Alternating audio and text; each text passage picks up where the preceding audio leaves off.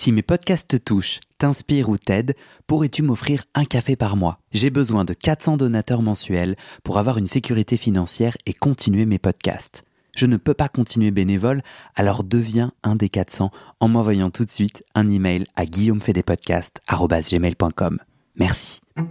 Salut, moi c'est Guillaume. J'ai fait 10 ans de psychanalyse. Un jour, je décide d'arrêter et de faire le bilan. Est-ce que la psychanalyse, ça marche? Et comment Dans ce podcast, des gens viennent chez moi me raconter leur toute dernière séance sur le divan et comment la psychanalyse les a aidés ou pas. Chaque témoignage est un chemin de vie et ses rebondissements, pas de montage, pas de coupe. Parfois, je joue au psychanalyste et parfois au patient. J'autoproduis ce podcast avec mes petites mains tout seul et j'ai besoin de vous. Si ce podcast vous touche, vous aide, je cherche 400 personnes prêtes à me donner 5 euros par mois. Pour faire partie des 400, envoie-moi un email tout de suite à guillaumefedepodcast.com. Bonne écoute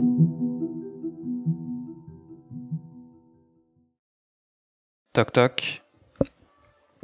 Test test. Bonjour et bienvenue pour un nouvel épisode du podcast Ma dernière séance de psychanalyse. Alors c'est un entretien un peu différent que vous allez entendre aujourd'hui. Depuis plusieurs semaines, je me suis mis à la recherche d'analystes qui voudraient bien témoigner dans ce podcast. Des analystes qui pourraient nous raconter leur côté du divan, une dernière séance marquante ou les défis de la fin d'une analyse. Violaine, que vous allez entendre, est analyste, et c'est l'une des rares à avoir répondu à ma bouteille à la mer. Vous allez l'entendre, Violaine dit beaucoup non. Elle refuse mes questions pour y répondre à sa manière juste après. Dire non, taire, dire ce qu'elle veut, c'est un des apprentissages clés de son analyse. Avec Violaine, on questionne le bienfait de la parole. Cette ancienne professeure de grec m'apprend qu'en grec, on emploie le même mot pour remède et poison, pharmacone. Pour elle, la parole, c'est le pharmacone de la psychanalyse, un remède autant qu'un poison. Ensemble, on parle de sa posture d'analyste, de la fin de l'analyse et d'une de ses dernières séances les plus marquantes, celle de cette patiente dont le mari fait irruption en salle d'attente et exige de venir dans le cabinet avec elle. Après votre écoute, si vous souhaitez réagir sur cet épisode ou sur les précédents, partager vos questions et échanger avec d'autres auditrices et auditeurs, j'ouvre un groupe Facebook. Rejoignez-nous, je vous mets le lien dans le descriptif du podcast. Et un petit avertissement avant de vous laisser, j'ai enregistré cet entretien avec un micro de moins bonne qualité. J'espère que ce léger inconfort ne vous gâchera pas l'écoute. Allez, à très bientôt. Ben déjà, merci beaucoup de prendre contact avec moi et de et d'avoir répondu à ma bouteille à, à la mer. J'aime beaucoup ça. J'aime beaucoup cette façon de faire, d'envoyer une bouteille à la mer, je dois vous dire. J'ai déjà pu faire des cartels comme ça. J'ai rencontré des analystes de différentes obédiences et j'ai trouvé ça formidable. Ah, super. Mhm. J'ai compris dans, dans, nos échanges euh, que vous connaissez déjà le podcast. Oui, j'ai déjà entendu plusieurs fois. En fait, c'est le seul podcast qui me pousse à aller marcher parce que celui-ci m'a accroché et j'ai vu que Liliane Fein-Silbert, une analysante de Lacan, l'avait euh, écouté et l'avait trouvé très intéressant. Je me suis dit, j'essaye. Et donc, vous m'avez poussé à aller marcher un peu, ce qui est une bonne idée quand même. Ah bah tant mieux je suis, je suis d'abord très curieux. Vous êtes vous-même analyste. Qu'est-ce qui vous intéresse? Attention, je suis pas analyste quand je vous parle. Bien entendu. D'accord, je suis, je suis analyste, je suis devenu analyste parce que j'ai fait une analyse. Et puis qu'au terme de cette analyse, je me suis dit, ah, bon, que je peux servir euh, à d'autres pour qu'ils puissent eux aussi faire un bout de ce chemin-là. Et alors, qu'est-ce qui vous intéresse euh, dans des témoignages d'analysants ou d'analysantes ce qui m'intéresse beaucoup, moi, c'est de voir comment chacun peut raconter un peu euh, son parcours. Si vous voulez, c'est pour ça que je vous ai dit que j'étais d'accord de vous parler, pour vous parler de ce que dans l'école de Jacques Lacan et de Jacques-Alain Miller, je ne sais pas si vous avez déjà entendu ces noms, enfin Lacan certainement, mais Jacques-Alain Miller peut-être pas, euh, Jacques Lacan a inventé la passe pour proposer à un analyste de raconter comment il a fait son analyse et comment il l'a terminée et comment il est devenu, il a passé à l'analyste. Donc, ce que vous, ce que vous faites là, c'est la même chose, mais pour tout un chacun qui ne deviendra peut-être pas analyste, en tout cas probablement pas dans ce qu'on voit, mais qui n'a pas développé une haine farouche de l'analyse, en tout cas, qui a envie d'en dire quelque chose, euh, qui, qui peut-être ne digère pas tout à fait la manière dont il a pris congé ou dont il s'est fait euh, Oui, donc il a eu l'idée de se séparer de son analyste. Donc pour moi, j'ai trouvé ça très intéressant. Et vous-même, vous avez, vous avez été donc analysante pendant combien d'années? Pendant une dizaine d'années. Et, et, votre dernière séance? Alors moi, je me souviens de mes dernières séances, mais ce que je voulais vous dire, c'est que mes dernières séances euh, m'ont amené à faire ce qu'on appelle la passe. Donc l'idée de la passe, c'est que euh, plutôt que de penser que quelqu'un vous donnera un diplôme d'analyste, euh, bah, vous, avez l'idée de vous présenter comme un cas clinique, mais pas à des gens qui sont déjà des analystes de longue date, qui sont déjà des classiques, qui sont déjà des autorités, mais à des gens qui, qui ont été reconnus par leurs analystes comme étant à bout touchant, comme étant prêts eux-mêmes euh, d'être analystes de l'école. Si vous voulez, la passe vous donne ensuite, une sorte de performance, donc, vous parlez à des passeurs qui, à leur tour, parlent à un cartel de la passe et on décide ou non d'une nomination. Dans mon cas, j'ai pas été nommé. Mais l'idée de cette nomination, c'est pas d'être nommé analyste. Personne ne peut vous nommer analyste. C'est d'être nommé AE, analyste de l'école. C'est-à-dire votre travail, c'est d'être analyste de l'école. Donc, d'essayer de d'analyser ce que c'est que ce groupe et pourquoi des analystes se mettent ensemble euh, pour continuer à transmettre quelque chose d'une psychanalyse euh, vivant, vivante, comme vous dites, pas trop théorique, mais par l'acte. Donc c'est vraiment quelque chose de très singulier, d'intime, et que l'analyste qui a été nommé ensuite va avoir mission de déclarer devant tout le monde. Donc il va déclarer, il va raconter son cas, il va raconter comment il a euh, fini son analyse et comment parfois il a dû s'y prendre à plusieurs fois. Et alors qu'est-ce que euh, quand vous n'avez pas été nommé vous-même, quand l'on n'est pas nommé, à quoi on n'a pas accès Ah, on n'a on pas accès à rien du tout. Je me suis quelque part économisé trois ans de travail où j'aurais été euh, ici et là, j'aurais dû continuer à travailler, à travailler, à être, à être au, travail de, de, cette analyse et de la psychanalyse. Euh, j'ai quand même continué. J'ai décidé de toute façon que pour moi, nommer ou pas, c'était pas la question, mais c'était, je voulais passer et je voulais montrer, mais pas forcément par un podcast, mais à des gens qui, dans cette école, ont été nommés pour ça. Je voulais montrer ce que j'avais fait comme chemin. Et ensuite, j'ai, reçu euh, une sorte de, non pas de diplôme, personne n'est jamais diplômé dans notre école. Hein. Il n'y a pas de diplôme de psychanalyse, c'est ça, c'est ça qui est formidable. Mais j'ai reçu euh, l'idée que ben quelque chose avait passé. Mmh pas moi, mais quelque chose. Et là, au fond, pour moi, c'était c'était pas du tout c'était pas du tout affligeant. J'avais cette idée que j'étais allée jusqu'où je voulais aller. Voilà. Hmm. J'ai du mal à comprendre. Donc, ce que je comprends, c'est que euh, vous faites partie d'une école. Est-ce que vous voulez la nommer? Elle a un nom cette oui.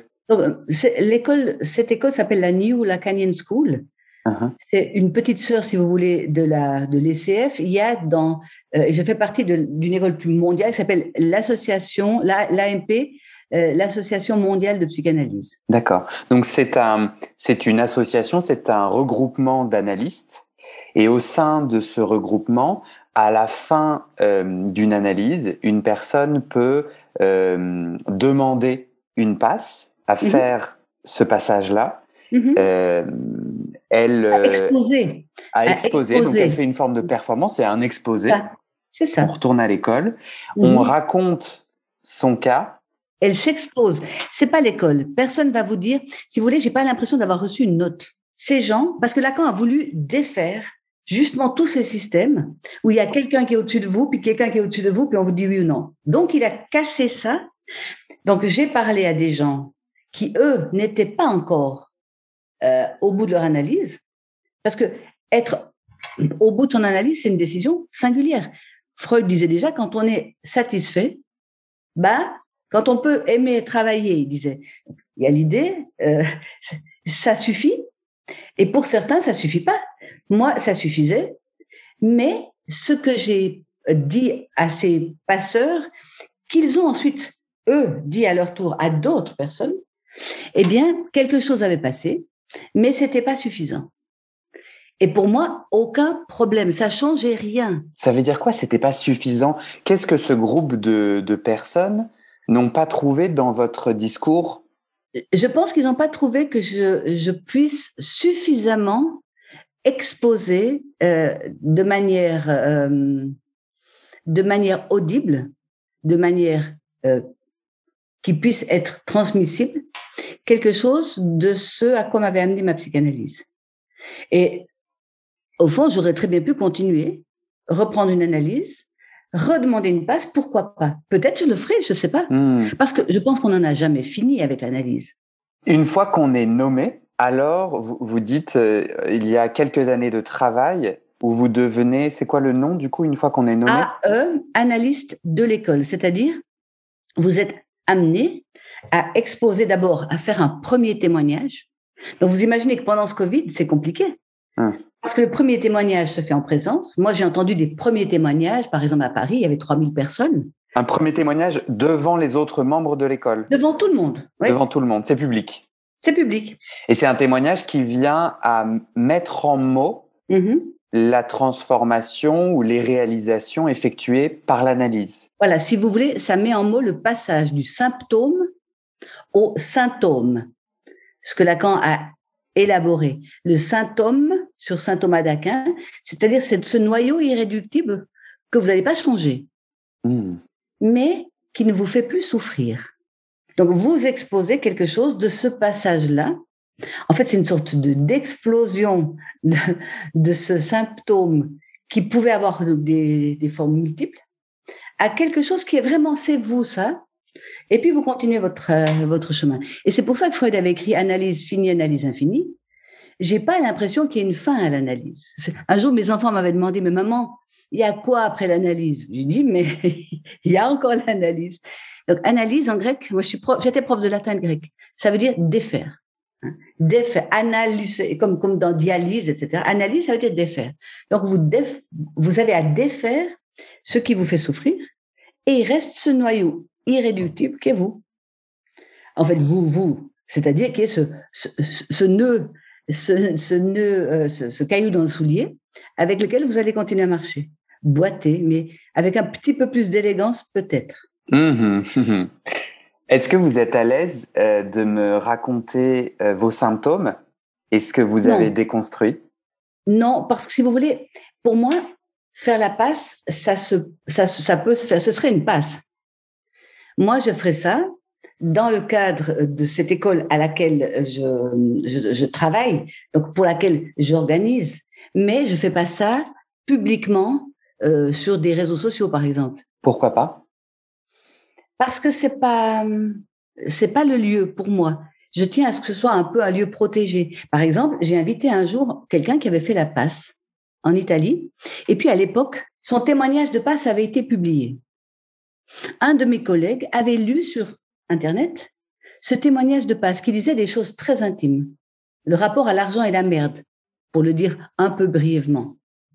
Avant même que l'analyste arrive dans l'école où je travaillais, où je l'avais invité, mon collègue l'a vraiment taclé en lui envoyant à la gueule ce qui est un symptôme très singulier qu'il avait beaucoup mis au travail, qui avait fait, en tout cas, des années et des années d'analyse, donc, c'est si je vous raconte ça en public, je suis pas sûre que mes enfants, je suis pas sûre que euh, d'autres gens qui nous écouteraient comprendraient.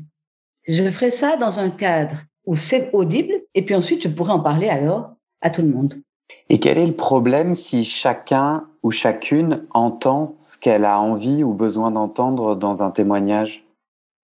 Donc, pour moi, le problème que chacun ou chacune entende, c'est le sien. Mais mon, problème à moi, c'est que je suis capable de dire ce que je veux et de taire ce que je veux pas dire, ce qui n'était pas tout à fait le cas. Donc ça veut dire que c'est quelque chose que j'ai aussi appris. Mm-hmm. Si vous voulez, ça, ça m'a pris du temps à comprendre. Et je pense que c'est peut-être la chose la plus intéressante que j'ai comprise en analyse. Si vous voulez, en grec, on dit pour le poison et le remède, on a un seul mot. On dit pharmacon. Eh bien, je trouve que la parole, c'est le pharmacone de la psychanalyse. Mais c'est un poison et un remède. Si c'était pas un poison, ça pourrait pas être un remède. Ce serait, si ça n'avait pas de nuisance possible, ça aurait pas d'effet possible. Donc, moi, j'ai appris à me méfier de ce qui parfois, à l'insu de mon plein gré, pourrait sortir de ma bouche. Je vous raconte un petit truc parce que ça me plaît beaucoup. J'ai jamais vu ce truc à la télé, mais quelqu'un me l'a raconté et depuis, ça me, ça me poursuit. C'est un, une journaliste qui, qui interviewe un chasseur de rennes en Mongolie. Et donc, elle est embêtée parce que le chasseur, il dit pas un mot. Là, je fais un peu comme la minute vieille. J'ai l'impression d'être comme ces vieilles dames qui racontent leurs histoires un peu obscènes, comme rigolo. Enfin bref, je m'entends tout d'un coup. Et donc, la jeune euh, journaliste, euh, avec son micro, est à côté de ce chasseur qui ne pipe pas le mot. C'est insupportable. Et à un moment donné, elle lui dit, écoutez, euh, vous pourriez parler un peu. Et un long silence, toujours rien. Et à un moment donné, il dit, pour moi, les paroles, c'est comme des flèches quand je tire une flèche sur un renne, soit la flèche tue le renne, soit elle tombe par terre, elle ne fait de mal à personne. Quand j'envoie une parole, on ne sait jamais où elle va retomber. C'est pour ça que je fais attention. C'est très intéressant. C'est très intéressant parce que vous touchez là quelque chose qui, pour moi, très intimement, est un est en travail. Euh, cette question de l'intime et quelque part du coming out.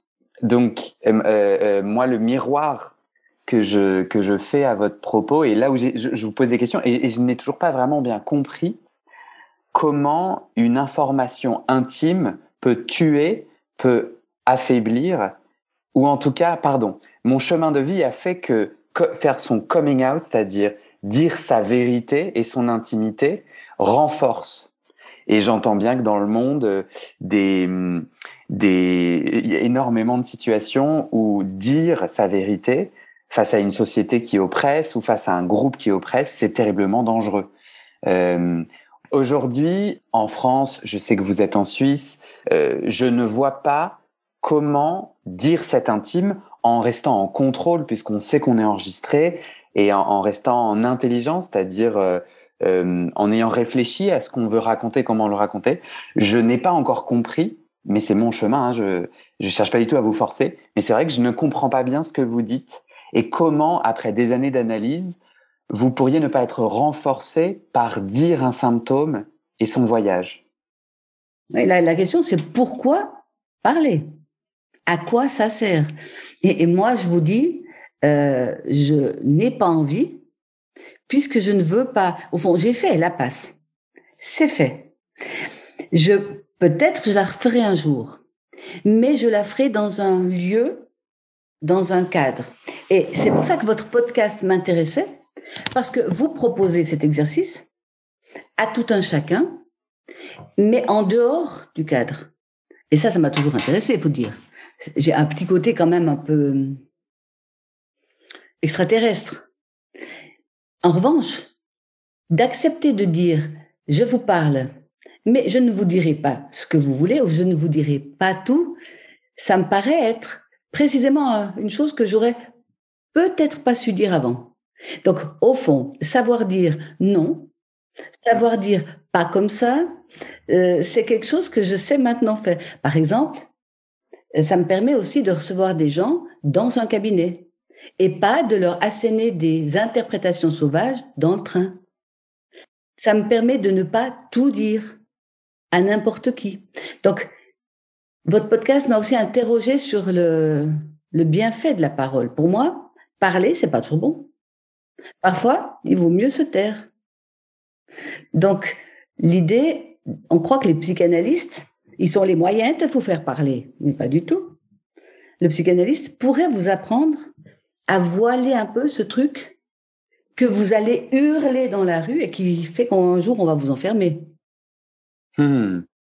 Ça me parle beaucoup, cette, question. Euh, euh, quand, est-ce qu'il s'agit de se taire et est-ce que euh, parler à tout va est utile Ça me parle beaucoup et c'est quelque chose que je travaille en ce moment. Est-ce que, est-ce que vous seriez dans ces cas-là à l'aise et intéressé à l'idée de choisir un ou une patiente ou plusieurs et de d'être en capacité de raconter euh, la dernière séance que vous avez vécue, ou en tout cas le processus euh, que vous avez vécu pour raconter votre côté du divan? Je peux pas non plus, vous imaginez bien. Si vous voulez, si c'est moi qui vous parle d'un patient, et que ce patient écoute, parce que sur Internet, ça circule. Mhm. Je trouverais, encore une fois, que c'est un manquement à l'éthique. Parce que quand on parle à un analyste, on parle du plus intime. Et quelqu'un qui, qui part parce qu'il est fâché, quelqu'un qui part parce qu'il est content, il est arrivé au bout de quelque chose, euh, ben, s'il veut, il en parlera lui. Mais c'est pas à moi à parler comme ça publiquement. Mais je trouve, en même temps, c'est vrai, il y a un, petit peu de curiosité comme par le trou de la serrure quand je quand j'entends votre podcast. C'est peut-être ça qui m'a titillé. Et vous parler à vous, ça ne veut pas dire forcément que je suis prête à me, à me prêter à ce jeu-là. Pour ma part, dans, la, dans mon parcours, le rien de trop aurait été quelque chose de symptomatique. Donc aujourd'hui, le fait même que je puisse vous répondre en vous disant j'ai envie de vous parler parce que pour moi, j'avais envie, je vous l'ai dit d'ailleurs, j'ai envie de parler avec vous parce que j'ai trouvé votre podcast vraiment intéressant et je continuerai à l'écouter. Mais ça ne veut pas dire pour autant que je vais faire ce que vous me demandez de faire. Je, Bien ne suis, sûr. pas, je ne suis pas obligée de faire ce qui vous intéresse vous, mais en fait, je peux parler de mon côté. Et je pense sérieusement que dans les, j'ai, j'ai des patients qui sont partis sans, sans rien dire. Ils sont peut-être partis fâchés. Euh, j'ai des patients dont les parents sont venus me dire que c'était, qu'il fallait que j'arrête Hmm.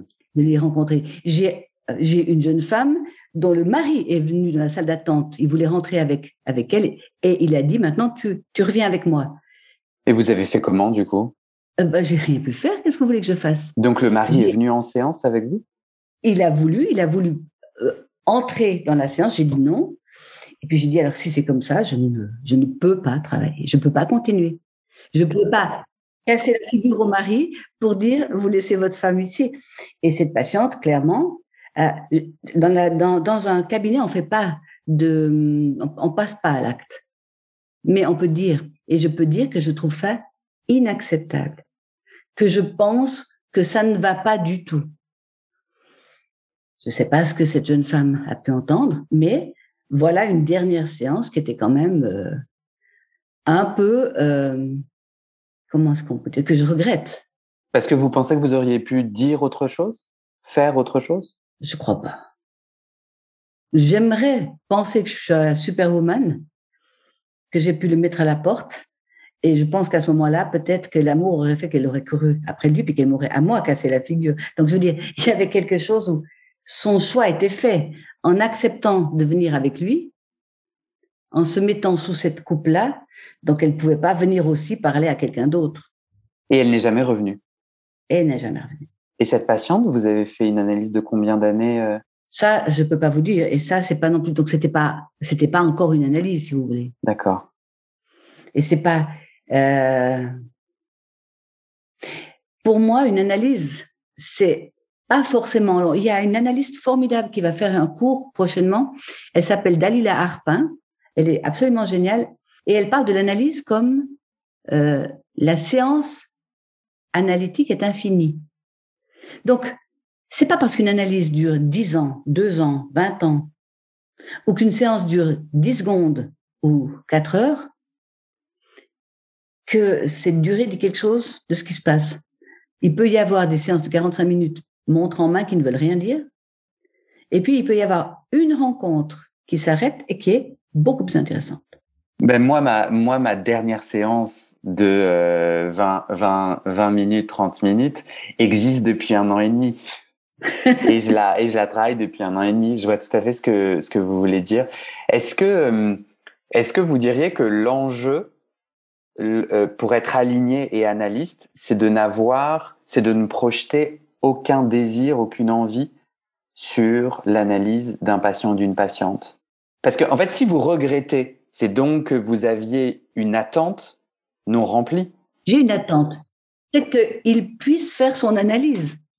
Sinon, je vois pas pourquoi j'irai à mon cabinet et je recevrai des gens et je les écouterai si c'était pas parce que j'ai le désir qu'ils fassent leur, leur analyse.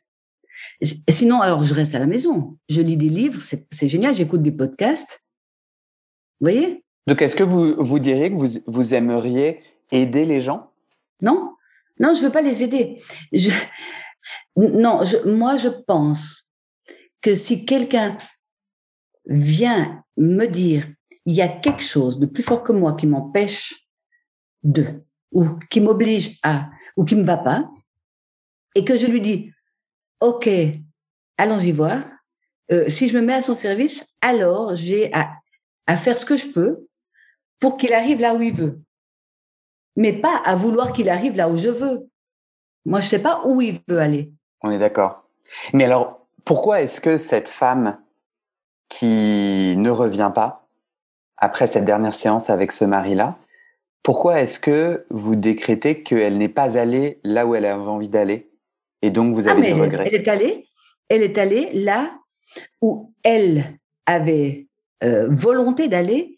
Et je suis pas sûre que c'était l'envie, mais en Hmm. tout cas, clairement, personne ne l'avait obligée à choisir cet homme-là pour le suivre. Et ce qui s'était passé dans mon cabinet, c'était plutôt une monstration. Donc, C'est-à-dire? bah, clairement, elle était venue, elle aurait pu dire, je ne monte pas pour cette Mm. séance-là. Elle était venue, elle était venue avec lui, donc elle était partie prenante. Donc je pouvais juste dire que, un peu comme je vous le dis à vous, que non. Mais ensuite, euh, chacun fait ce qu'il veut. Moi, j'ai, j'ai pas aucune possibilité de contraindre quelqu'un à venir chez moi ou à revenir. Mais juste à ouvrir un espace suffisant pour qu'il puisse avoir envie de continuer à venir. Est-ce que vous savez m'expliquer le processus sur le divan? Vous êtes lacanienne. Est-ce que, est-ce que je peux dire ça? Oui. Les lacaniens, dans les témoignages que j'entends, en gros, ça parle peu ou pas du tout? Vous entendez vraiment des, des choses bizarres. Vous avez remarqué comme je parle? En séance. Bah, en séance. non, c'est-à-dire, c'est pas la même chose avec tout le monde. Mais il y a des gens pour lesquels c'est indispensable que vous trouviez euh, le moyen de boucler un peu ce qu'ils ont de la peine à dire, que vous aidiez à, à sortir ce mot-là qui viendrait pas tout seul, que vous empêchiez que la, la chaîne signifiante se, se déchaîne Hmm. en posant des paroles. Donc, vraiment, on a une idée des psychanalystes lacaniens d'un autre temps, franchement. Hmm. Et Lacan lui-même, quand il raconte euh, certaines séances, il raconte qu'il faisait de la conversation. Il y a des patients avec lesquels c'est une conversation, mais éclairée, orientée par ce que la psychanalyse m'a m'a appris et continue à m'apprendre parce que c'est chaque patient est une nouvelle aventure. Chaque patient m'apprend à faire une nouvelle analyse. Hmm. C'est à chaque fois une invention de la psychanalyse. Donc vous décidez intuitivement la place des mots et du silence selon ce qui va aider Oui, le patient ou la patiente à dire. oui. C'est en fait le patient qui oriente. C'est la manière, c'est son rapport à la langue qui me, qui me fait occuper la place qui sinon serait un vide dans lequel il pourrait tomber, ou bien euh, laisser un peu d'espace pour ouvrir un peu de vide qui manque. Hein, pour faire qu'il y ait un peu de manque, un peu de désir. C'est à chaque fois très différent. Parfois, ça rate. Parfois, il faut que ça rate pour que ça, que ça continue. Et, pouvez Parce me donner que- un exemple? Ça veut dire quoi Parfois ça rate? Ben, et parfois, ça rate, c'est-à-dire qu'il y a parfois quelqu'un qui part en disant euh, euh, Vous n'avez pas le droit de dire ça. Hmm. Ben, c'est quand même, c'est quand même pas. Euh, on peut pas dire que ça soit bien passé. Parfois, parfois le transfert, euh, on pourrait dire négatif du patient, prouve que vous vous êtes vraiment planté. Parfois, quand quelqu'un s'en va, c'est peut-être que vous n'avez pas su, vous n'avez pas fait, vous n'avez pas entendu quelque chose qu'il aurait pu lui-même s'entendre dire et qui aurait pu le pousser à continuer à venir. Votre podcast, on pourrait dire, c'est la suite de votre analyse. Et c'est, moi je trouve, c'est, très intéressant. On, on, on, on pourrait dire que vous faites plus pour la psychanalyse que la plupart des analystes qui sont plantés dans leur, cabinet, dans leur cabinet. Et qui, comme vous, ne veulent pas parler. Et qui, comme moi, mais vous avez remarqué que quand je ne veux pas parler, c'est fou ce que je parle. c'est un peu vrai, oui.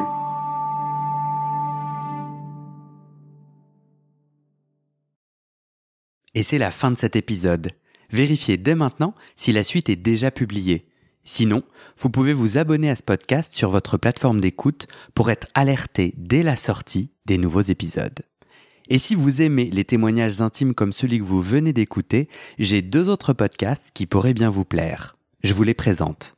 Histoire de devenir moi. Ça, c'est un podcast dans lequel des gens ordinaires me racontent un tournant déterminant pris dans leur vie.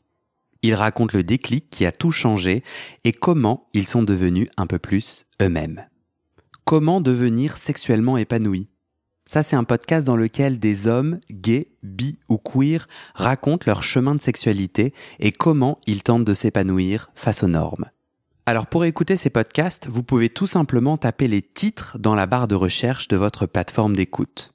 Mais je vous mets aussi dans le descriptif de cet épisode les liens pour écouter ces podcasts et les liens de mes réseaux sociaux pour découvrir les coulisses de mon aventure de podcasteur et aussi la page de dons pour soutenir mon travail et mes podcasts. En tout cas, n'hésitez pas à m'envoyer vos retours et vos réactions à guillaumefedepodcast.com ou sur mes réseaux sociaux. Ça me motive énormément de savoir que ces histoires naviguent et résonnent, ou pas d'ailleurs. Allez, merci pour votre écoute et à très bientôt dans vos oreilles.